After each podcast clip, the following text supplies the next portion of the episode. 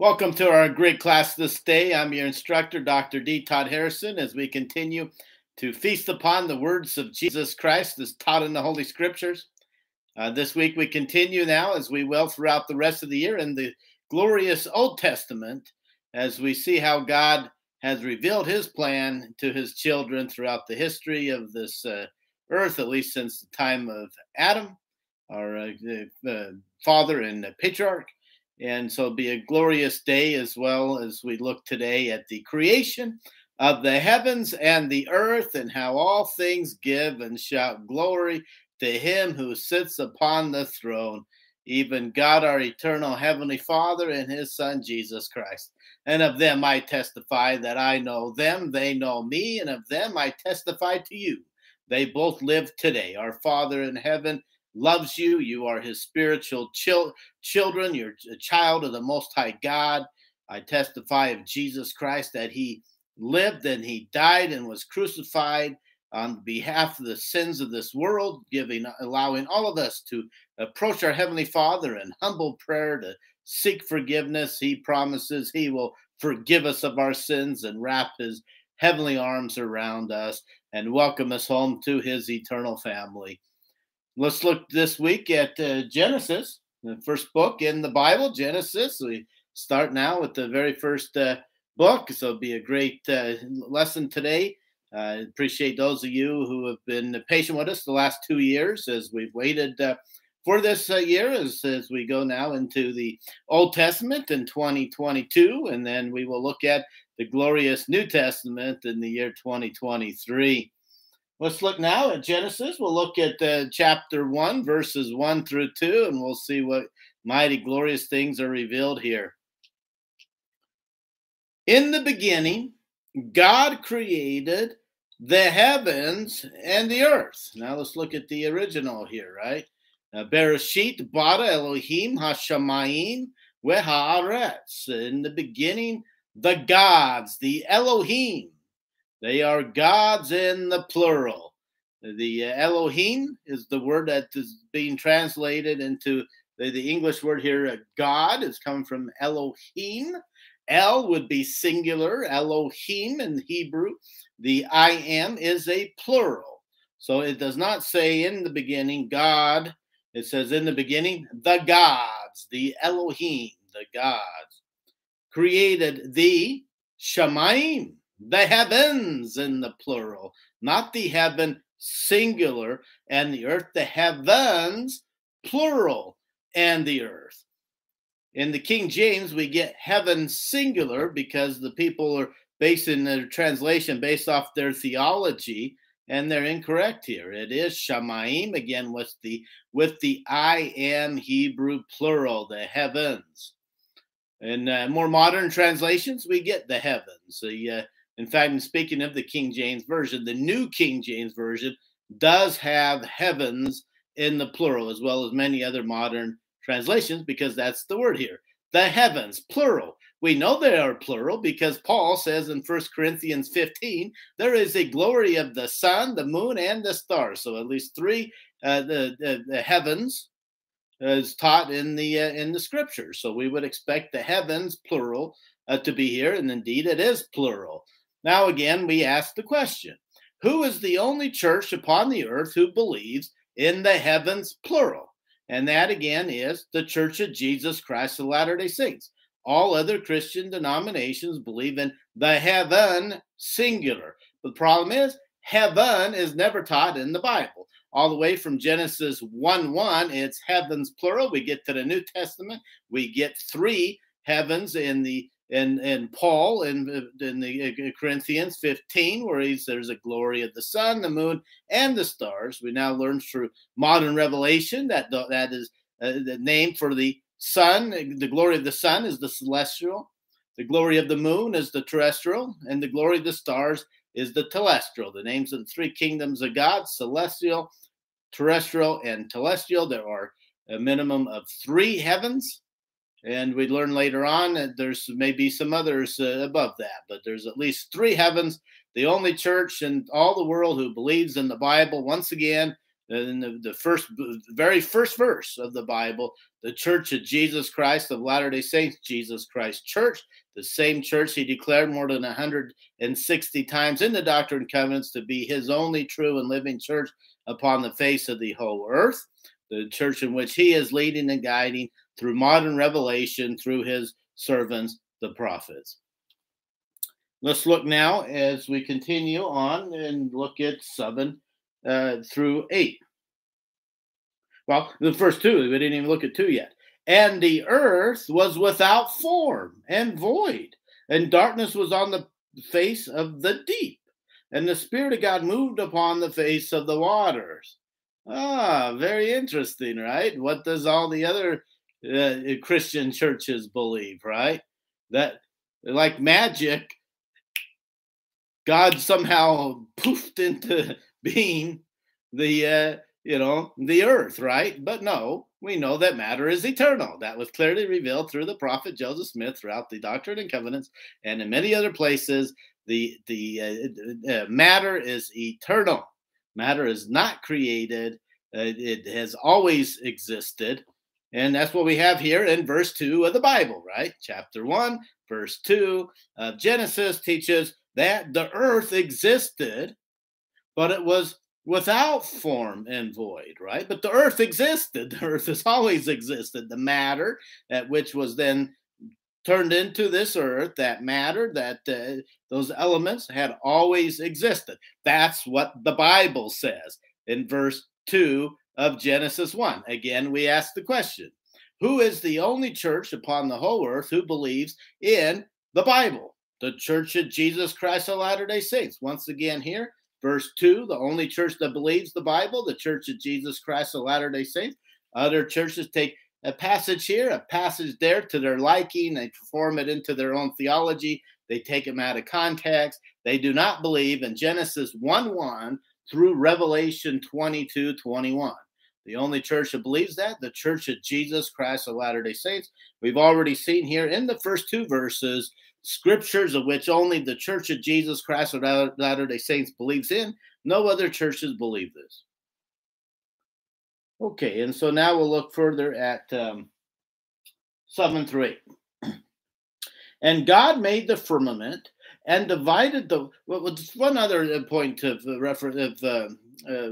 insight here we should point out is that how much God loves us and how much God chooses and desires to bless us in our lives, that he was so excited to bless us that even before we came to the earth, before we obtained our physical bodies upon the earth, he already created our rewards. He created the heavens before he put man on the earth. So it's a glorious verse of scripture, chapter 1. There. In the beginning, God created the heavens and the earth. He created the rewards before he created, us, our physical bodies to then be tried and tested as to whether we can go back to live in these heavens. So that's a glorious thing to keep in mind. Now we know that some people try to argue that the heavens here refers to the universe and not necessarily to multiple heavens. However, the argument is turned on its head immediately here in chapter 7 and 8. And God made the firmament and divided the waters which were under the firmament from the waters which are above the firmament, and it was so.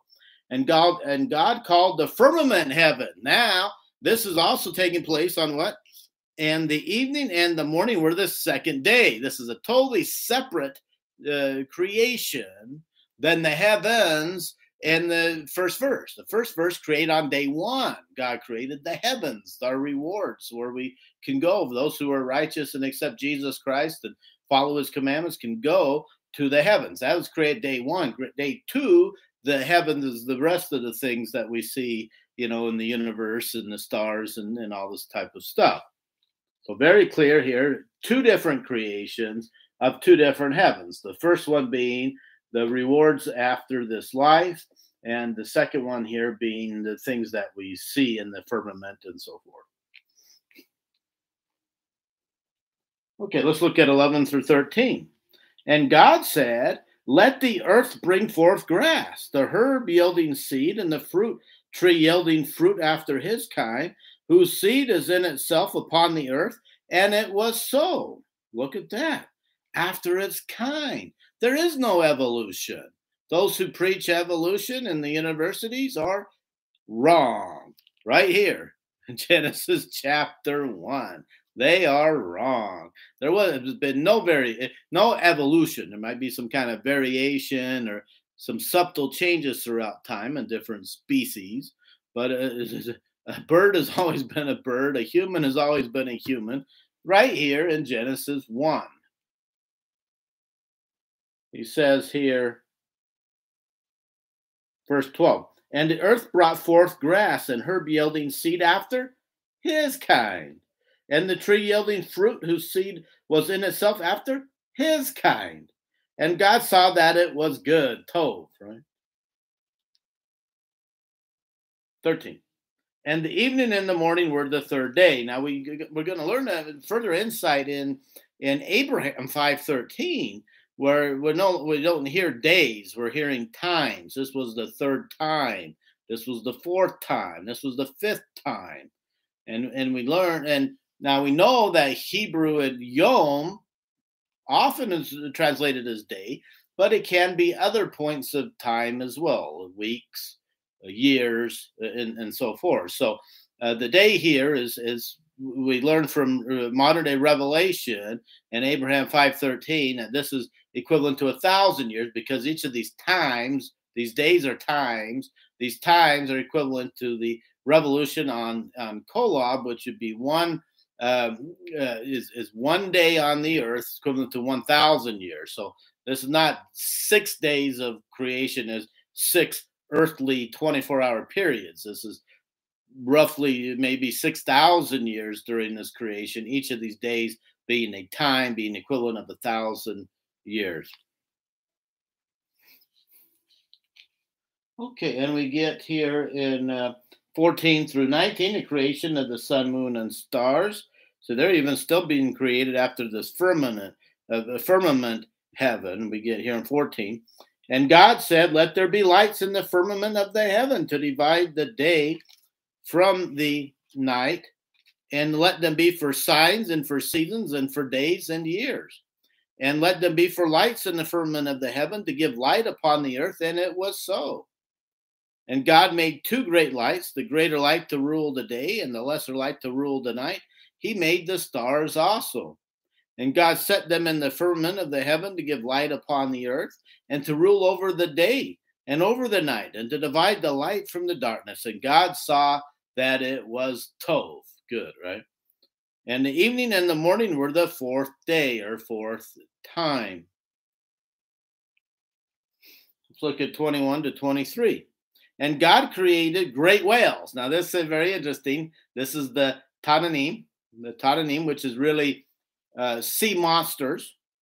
The King James is uncomfortable with this, so they translate it simply as great whales. But this is the Leviathan, right? This is the great sea monster, the Leviathan.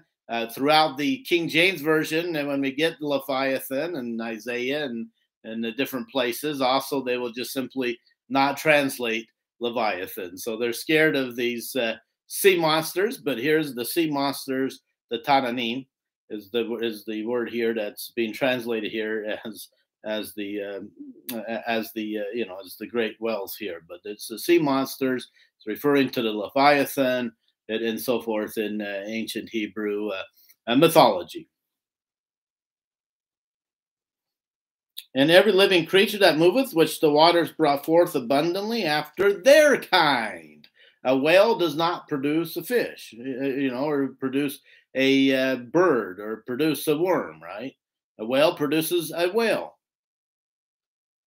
And every winged fowl after his kind. And God saw that it was Tov. And God blessed them, saying, be fruitful and multiply, and fill the waters and the seas, and let fowl multiply in the earth. So animals have the same commandment from God as humans do. When he creates Eve soon, to be the helpmeet and the companion of Adam, they're commanded to go forth and produce and seed after their kind, and multiply and replenish the earth. Animals are given the same commandment from God. and the evening and the morning were the fifth day. Let's look at 24 to 25. Then God said, let the earth bring forth the living creature after his kind, the same kind that it is. And the cattle and creeping thing and the beast of the earth after his kind, and it was so. And God made the beast of the earth after his kind, and cattle after their kind, and everything that creepeth upon the earth after his kind. And God saw that it was tov good. Now the next big one here. Don't you love it? And God said, now, does it say God? No. What does it say here? The Elohim, the plural, gods, the gods. It said because there's one head God, but there's multiple gods underneath him. God the Father, God the Son, God the Holy Ghost, three members of the Godhood. And the gods said in the plural here form. Abraham is great. And when we read Abraham, we get the plural gods translated in the English. But here is gods. If you're reading the Hebrew, if you take time to learn and study the Hebrew, which ideally everybody should, but obviously it's a great time-consuming event to do such a thing, you're reading gods. So, and gods said, let us make man in our image, after our likeness. Now, that's interesting, too. What word is being translated here as image? It's the Salem, right? Salem is a physical, material object. It's the same word that's used throughout the Bible for false idol. It's a created. It's a created being. It's an object that's been created, that's a material substance that's hard, you know, and you can touch it and you can feel it. So here the gods are saying, let us make man after in our image, right? And let us make man in our image as what? A material substance that you can touch and feel, and that's been created, right? And God said, let us make man in our image after our likeness, and let them have dominion over the fish of the sea, and over the fowl of the air, and over the cattle, and over the earth, and over every creeping thing that creepeth upon the earth. So, not God singular, so the Elohim, the gods, created man in his own image, in the image of God created he them, the physical, material substance. Male and female created he them. Whoa, interesting. So once again, just as in verse 26 and 27 here, right? And now we get a hint of there being a female god or goddess, right? A female goddess. That woman are created in the image of female goddess that also has a Salem, right? A material substance for a body, right? It's right here. Now, again, in 26 and 27, we ask the question, who is the only church upon the face of the earth who believes in the Bible? And once again, we answer the Church of Jesus Christ of Latter-day Saints. They do not believe this doctrine. These false, apostate, non-biblical creedal Christians who believe not in the Bible but in the creeds being developed 400, 500 years after Jesus Christ, after the New Testament was written, they believe in a false God. They don't believe that God is a Salem.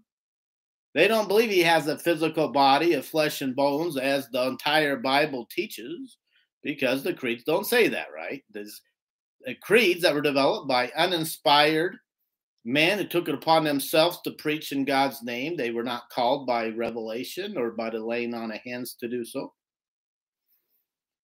They sat down in these councils and created this false god that was just without a body. Interesting, right? Because Genesis 1 says he has a body.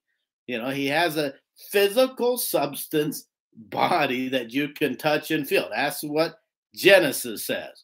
But they believe he has no body, no parts, no passion, that he mysteriously floats through space and at the same time is nowhere present. So it's really a form of atheism, because 1 times 0 equals 0. If you have something floating everywhere, but at the same time doesn't float anywhere, It doesn't exist. It is a form of atheism. It is not biblical Christianity. It is not biblical doctrine. Those who believe such a thing are believing in an abomination.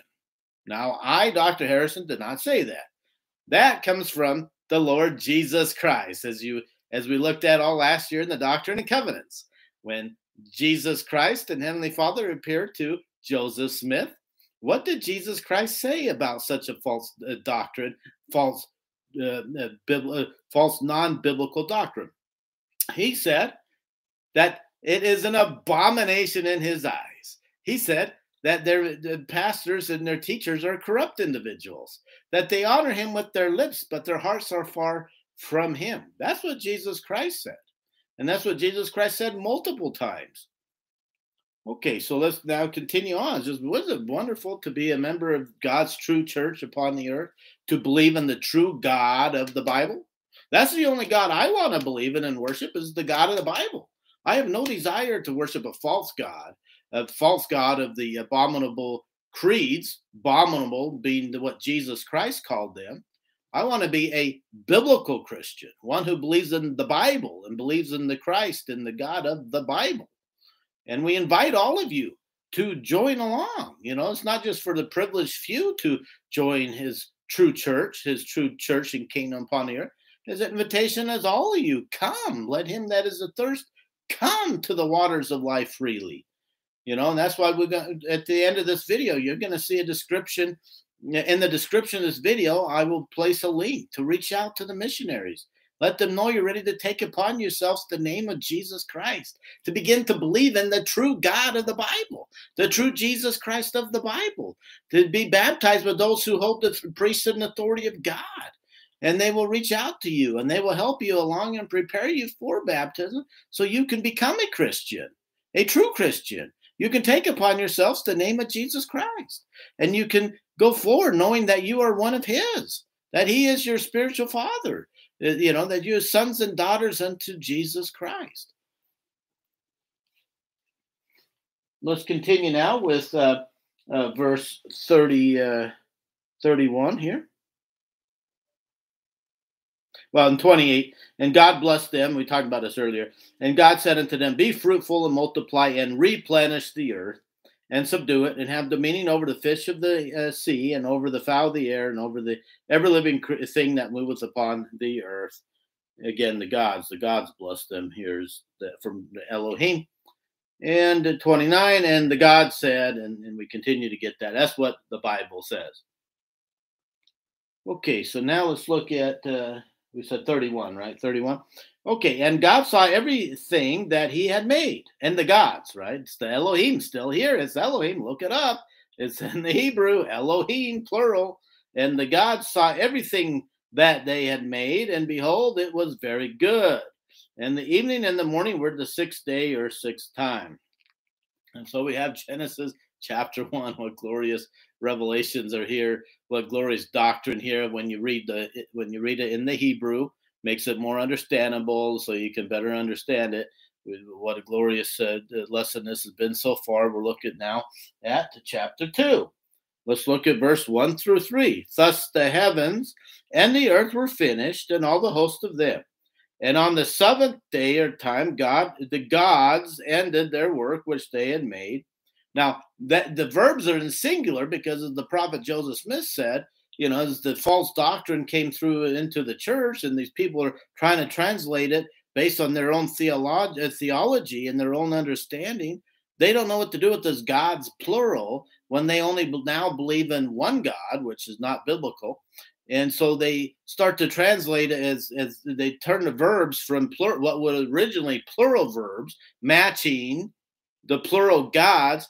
They start to translate that as he, you know, as he created, he made, and so forth. But the original did have the plural. This is also part of the great plain and precious truths that were cut out from the Bible by the great and abominable church, as clearly mentioned in the Book of Mormon and 1 Nephi 13, as well as other places.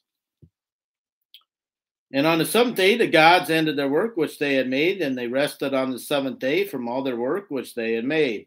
And the gods blessed the seventh day and sanctified it, because that in it they had rested from all their work which the gods created and made. So the importance of keeping a Sabbath day holy, whether you do so on Saturday, Sunday, Friday in some countries. The important thing is that every 7 days you have a Sabbath. Doesn't matter whether it's Saturday, should be Saturday, Sunday, Monday, Tuesday, Wednesday. That's not important. God doesn't care. God cares about the sacrifice of your hearts, the worship of your hearts, and your thoughts and intentions of the heart. So therefore, it doesn't matter. Important thing is that we have a Sabbath day every 7 days in which we have a time set apart from our regular labors, regular affairs, and set it apart as a day to honor and to praise and to bless the name of the Most High God. Let's look now at verse 5, and we learn about the spiritual creation. And once again, Moses and Abraham will just fill this out furthermore. So those of you who want to read Moses, chapter 2 and 3, and Abraham 4 and 5. Now, go ahead and do so. It's very similar to what we're reading here. And, since we're working with the Hebrew here as well, this probably be more beneficial than if we were to look at that. Moses, again, is a revelation on the King James Version of Genesis. So it's going to say a little bit differently than what we're teaching here, what is the real Hebrew behind the Genesis text, because he's working here with the King James Version and then working with what inspiration he had to give to the people as to how it should read for those living in 1800. We're given a more advanced theological PhD level of doctrine here of understanding of Genesis 1, looking at the original Hebrew. Abraham will have the plural throughout, the Elohim being translated as the gods, as it should be. So as you look at Abraham 4 and 5, you'll see the gods plural, which is what the Hebrew says for Genesis 1, with the Elohim being the plural. And every plant of the field before it was in the earth, and every herb of the field before it grew. For the Lord God had not caused it to rain upon the earth, and there was not a man, and there was not what? Adam to till the ground. So first of all, we get the spiritual creation here of the plants being created spiritually before they're planted on into the earth. The herbs being created before they grew on the earth. All things are created spiritually. Man is created spiritually before he comes to the earth and takes up his body of flesh and bones. Animals created spiritually before they come to the earth and take upon themselves flesh and bones. Plants and fruits, all these plants and herbs and these things also created spiritually before on the earth created physically. So always created spiritually. When you read the inspired versions of this, as we mentioned earlier, Moses' revelation. Now this will bear more fruit here to your English reading, as it will specify that they were created spiritually. But that's what the meaning behind this passage clearly, because how is a plant created if it's not, before it was in the earth, if it's not some sort of spiritual creation before it was planted in the earth? So, and there was not an Adam to till the ground, not man. This is not the Hebrew word Enosh. They could have used Enosh, but no, they are specifying a individual named Adam, right? Adam and Eve. Adam, not man. Not man. The Bible doesn't teach that. There's a lot of people, unfortunately, who leave Christianity, leave the church, leave Christianity, leave even other Christian churches. These credo Christian, so-called credo, non-biblical Christians, they often leave their churches as well, based on some sort of misunderstanding of the compatibility of science and the Bible. Problem is, they don't read the Bible. They don't pay attention to what the Bible says. They haven't studied the Hebrew to really know what it says. And so they end up thinking, so they study science, and then they think in their mind what the scripture says, and they think it's not compatible, and so they leave Christianity. That's just insane and ridiculous. Nowhere does it say that there was not man before Adam and Eve. There was not Adam to till the ground. That's what the Hebrew says, right?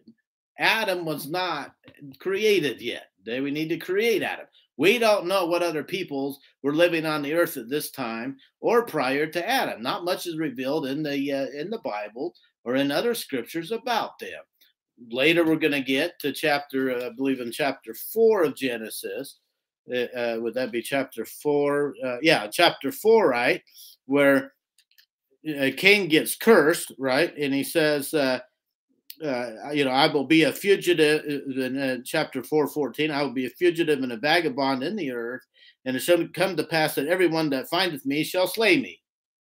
But yet, at this point, supposedly, it was Adam and Eve and Cain and Abel. But now Cain has killed Abel. He's not saying, well, my father, Adam and Eve, will kill me wherever I am, right? Who's these people he's talking about that's going to find him and slay him, right? Then what happens, right? What does he do next? Then he goes off here in 16. And Cain went out from the presence of the Lord and dwelled in the land of Nod, on the east of Eden. The land of Nod, named after Nod. Who's Nod, right? This, so clearly, right? Then what happens in 17? And Cain knows it and knew his wife, and she bared and conceived and bare Enoch. So Cain goes off to the land of Nod, named after someone named Nod. That's not part of Adam and Eve's family, clearly, right? Adam and Eve have only had Cain and Abel at this point in time. So land of Nod, they always would name places after people, right? So this land of Nod, where Cain finds a wife. So, who are these people, right?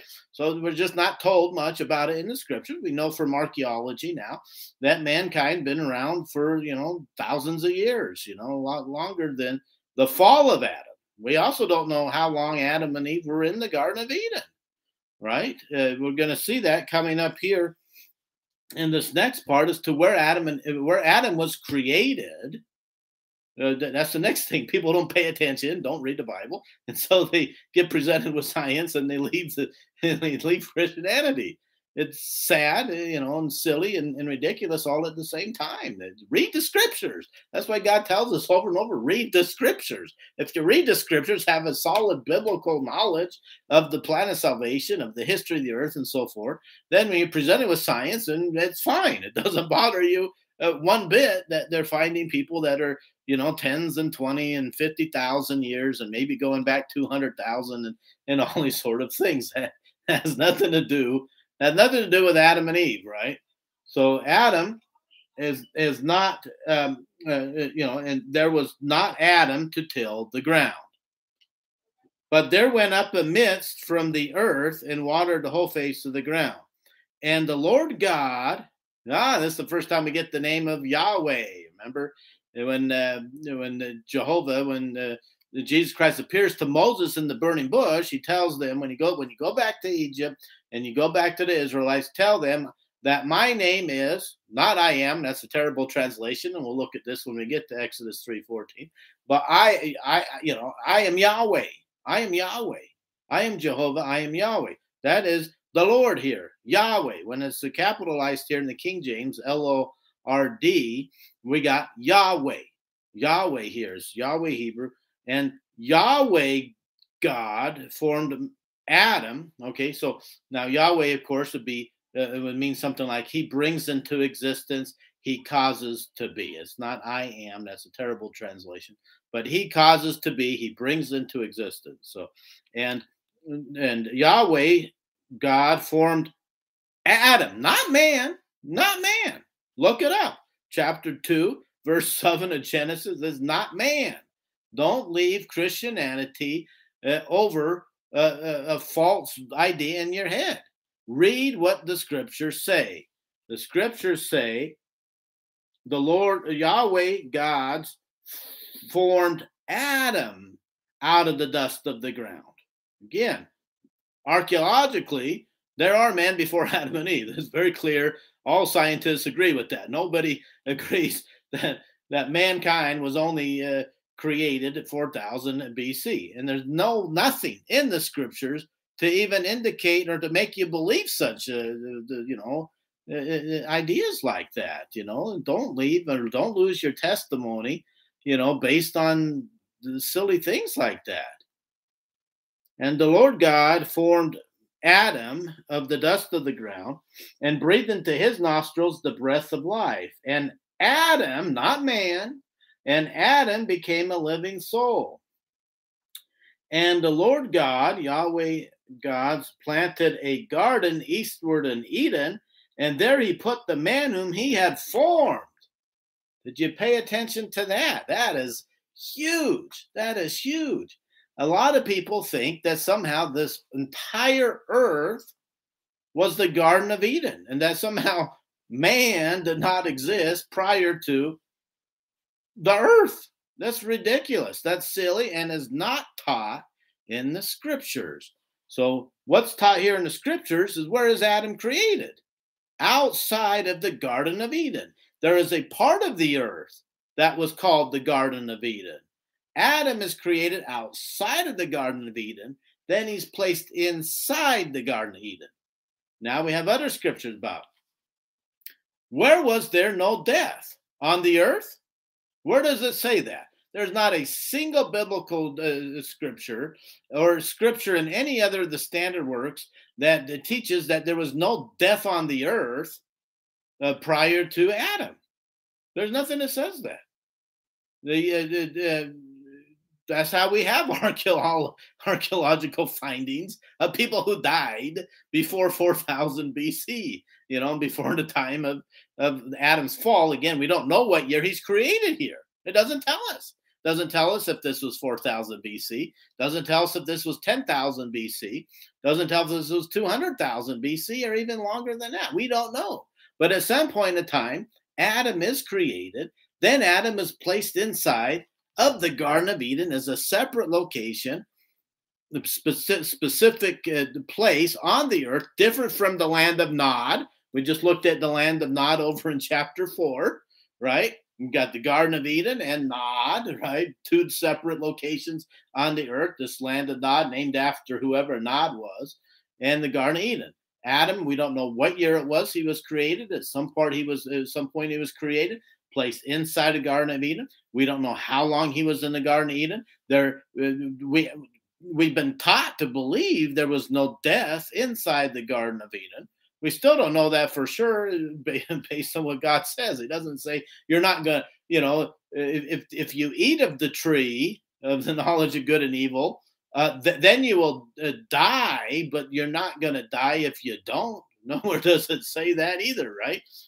The day that you eat, then that day you shall die. Again, the time being based on one day to the Lord being 1,000 years. How long did Adam live? 900 something. I have to look it up exactly, but he lived 900. He didn't live to be 1,000 years old. He did die in the day in which he ate from the knowledge of good and evil, right? But there was nothing in there that said that there was no death in the Garden of Eden. So this sort of stuff is just, you know, it's not taught here. And so people lose their testimony, lose their faith over things like this that they imagine in their head, or maybe somebody once said something about it that's not standardized scripture. It's not in the standard works of the scripture. It hasn't been taught or believed by the majority, you know, by the united voice of the first presidency and the quorum of the 12, right? And these sort of things. Okay, so let's see. And the Lord God planted a garden eastward in Eden, and there he put Adam, not man, whom he had formed. Okay, now let's look at 15. And the Lord God, Yahweh Gods, took Adam. Again, it's still Adam. It's not Enosh. It's not the other Hebrew word for man. This is Adam, and put him into the Garden of Eden, from outside the Garden of Eden, to dress it and to keep it. Interesting how God always, the important parts, he always says multiple times. Here's the second time he's taught this doctrine. Adam is created outside the Garden of Eden. We don't know for sure what's going on outside there, other than the fact there is a land of Nod. There are people living there. Cain will marry into these people. So that's what we know. We don't know how many cities there are on the earth, how long they've been here, you know, this kind of stuff, you know. God has not revealed it to us. It's not important. We saw last week in the vision of Moses, sees many earths that are populated. But God says, only an account of this earth will I give unto you. Well, it's the same thing. God's saying, I'm only giving you an account of Adam's family.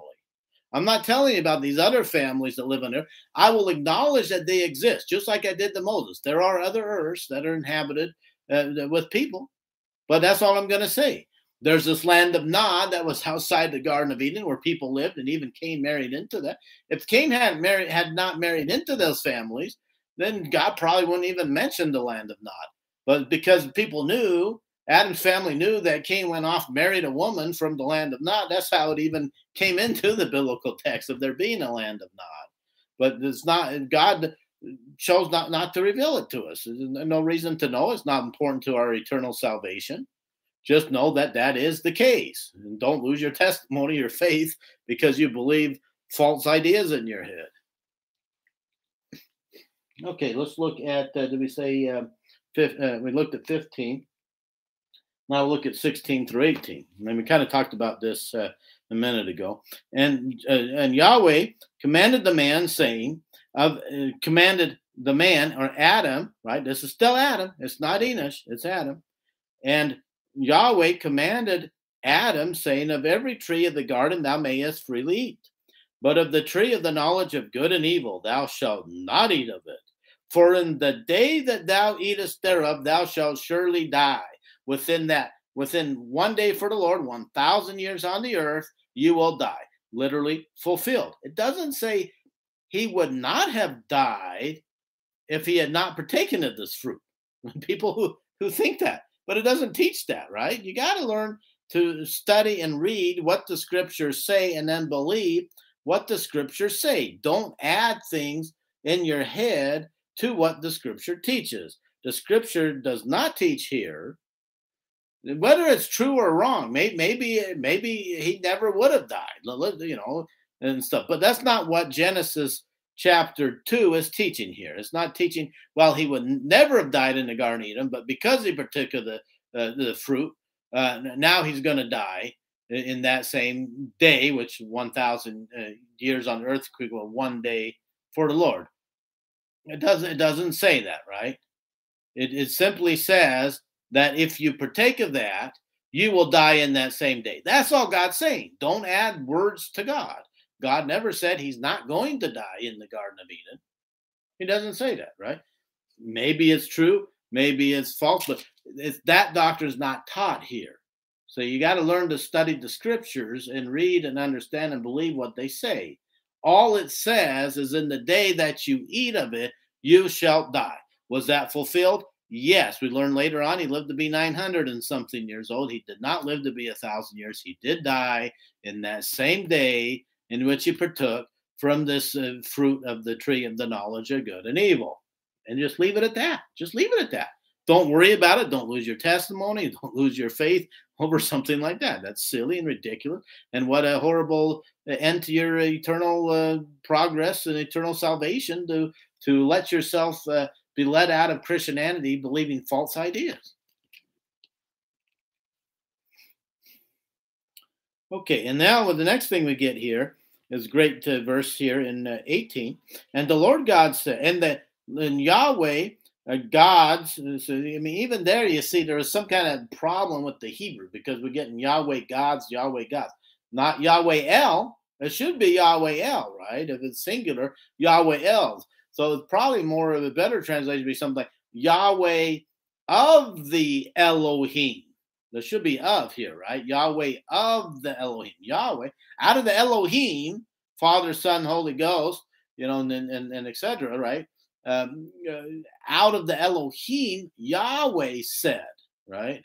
But even the Hebrew had, by the time that translation upon, you know, manuscript translated to, you know, copied by manuscript, even the scribes in Hebrew were kind of getting confused by this notion as false ideas arose in ancient Judaism and in ancient Christianity that then led some of the scribes astray as to even figuring out how to even copy it from scribe to scribe and transmit these records. It should be Yahweh out of the Elohim said.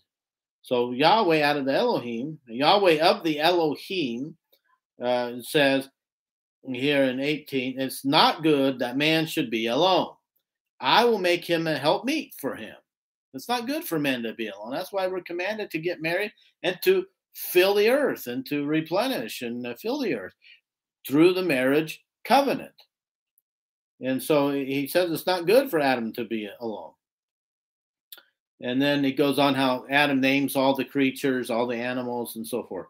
Then in 21, and this, of course, would be symbolic, the Lord God, Yahweh of the Elohim, caused a deep sleep to fall upon Adam. Hey, they got it right this time. Adam means Adam, right? We've been looking this whole lesson at how man here is really Adam in the Hebrew, you know, and it should be translated as Adam. Well, here they finally get it right. And a deep sleep to fall upon Adam, and he slept, and he, Yahweh of the Elohim, took one of his ribs and closed up the flesh instead thereof. And the rib which Yahweh of the Elohim had taken from man made he a woman and brought her unto the man. And Adam said, this is now bone of my bones and flesh of my flesh. She shall be called woman, because she was taken out of man. Therefore shall it, so symbolic, right? Man and woman are equal before the Lord, right? Therefore shall a man leave his father and his mother, and shall cleave unto his wife, and they shall be one flesh, one physically in the creation action. They should be one flesh in terms of they should learn to think alike and to, you know, help plan their family and raise their family in truth and righteousness. All is, you know, one flesh in agreement with each other to honor the Lord and to bring up children unto the Lord. They should be one together spiritually, physically, emotionally, and, you know, and in every way. He says here in verse 25, and they were both naked, the man and his wife, and were not ashamed. And that's how it is, right? When you're righteous before God, you could be naked and you would not be ashamed, right? They have not sinned. They're innocent, right? They're in a state of spiritual nakedness. And, you know, and they're not ashamed. But unfortunately, sin brings upon people, as part of its consequences, shame and guilt and regret and these things. And so people then, at that point, are not able to stand naked spiritually before God. You know, they do what Adam's going to do, right? In the coming weeks, he's going to go run and hide behind a bush, right?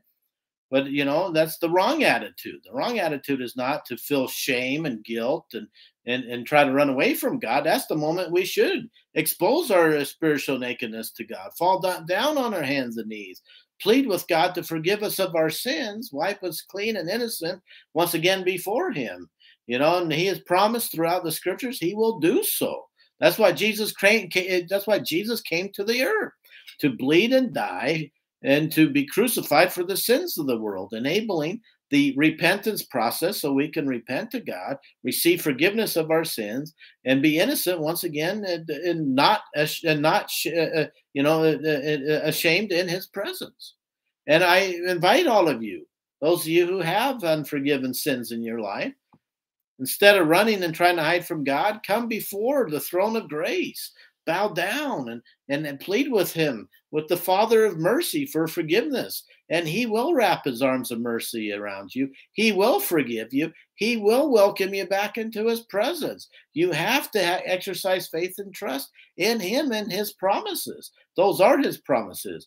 Reach out to him and you will receive once again that love and joy and happiness in your life. For those of you who are not yet members of his church, we invite you. He invites you. He invites you through my invitation today, as well as invitations through missionaries and other leaders of the church throughout the world, to come. Come unto Jesus Christ. Come, join his church and kingdom upon the earth. Become a Christian. He wants to anoint you. He wants to anoint you. That's what Christian means. Anointed, chrism, anointed. He wants to anoint you. Come unto him. Let him anoint you. Become a Christian. You know, become a member of his church and kingdom upon the earth as it continues to grow and grow and grow in fulfillment of the prophecy in Daniel until it will fill the whole earth. I will leave again in the description of this video an invitation. Just click on that invitation. Let the missionaries know you're ready to come unto Jesus Christ and become a member of his church and kingdom. They will help you with what you need to get started on the path and the journey, and they will be able to baptize you by the priesthood and authority of God in the waters of baptism, so that your baptism will actually count in the heavens. Your baptism will wipe you clean from the sins of this generation. We testify that the things we have discussed today are true. This is the word of God and the power of God unto salvation. Learn to study the scriptures. Believe what the scriptures teach, for that is the truth of God. And as you do so, then as you study science and as you study history and you study archaeology, it will not impact your testimony one bit, because there's nothing that science has ever found that goes against what the scriptures teach. The only thing science ever finds are things that appear to be contradictory to what some people believe the scriptures teach without even looking or examining the scriptures. And it's a shame, and it brings a lot of regret in those people's lives. It leads them into inactivity from the Christian religion, and then they remove themselves from God. They go hide behind the bush as Adam and rob themselves of the forgiveness of their sins, of the welcoming arms of the arms of mercy. Don't be like that. Come unto Jesus Christ. Believe his words. Study his scriptures. Look at what the words are saying. Don't invent and think in your mind anything more than what the scriptures teach. And we testify of these things and of the great, glorious restoration of the gospel to have further light and revelation concerning God's plan that has been restored through his prophet. The prophet Joseph Smith, along with other current prophets, seers, and revelators. Of that, we testify and leave our witness with you. We ask God to bless you in your lives this coming year in 2022 with a safe shelter overhead, with food to eat, that God will bless you and help you meet the basic needs and necessities in your life, that you may see God's power move more upon you to bless and protect you in this year than you ever have previously. We testify that he lives, that he is your heavenly Father, and that he loves you today. In the name of Jesus Christ, amen.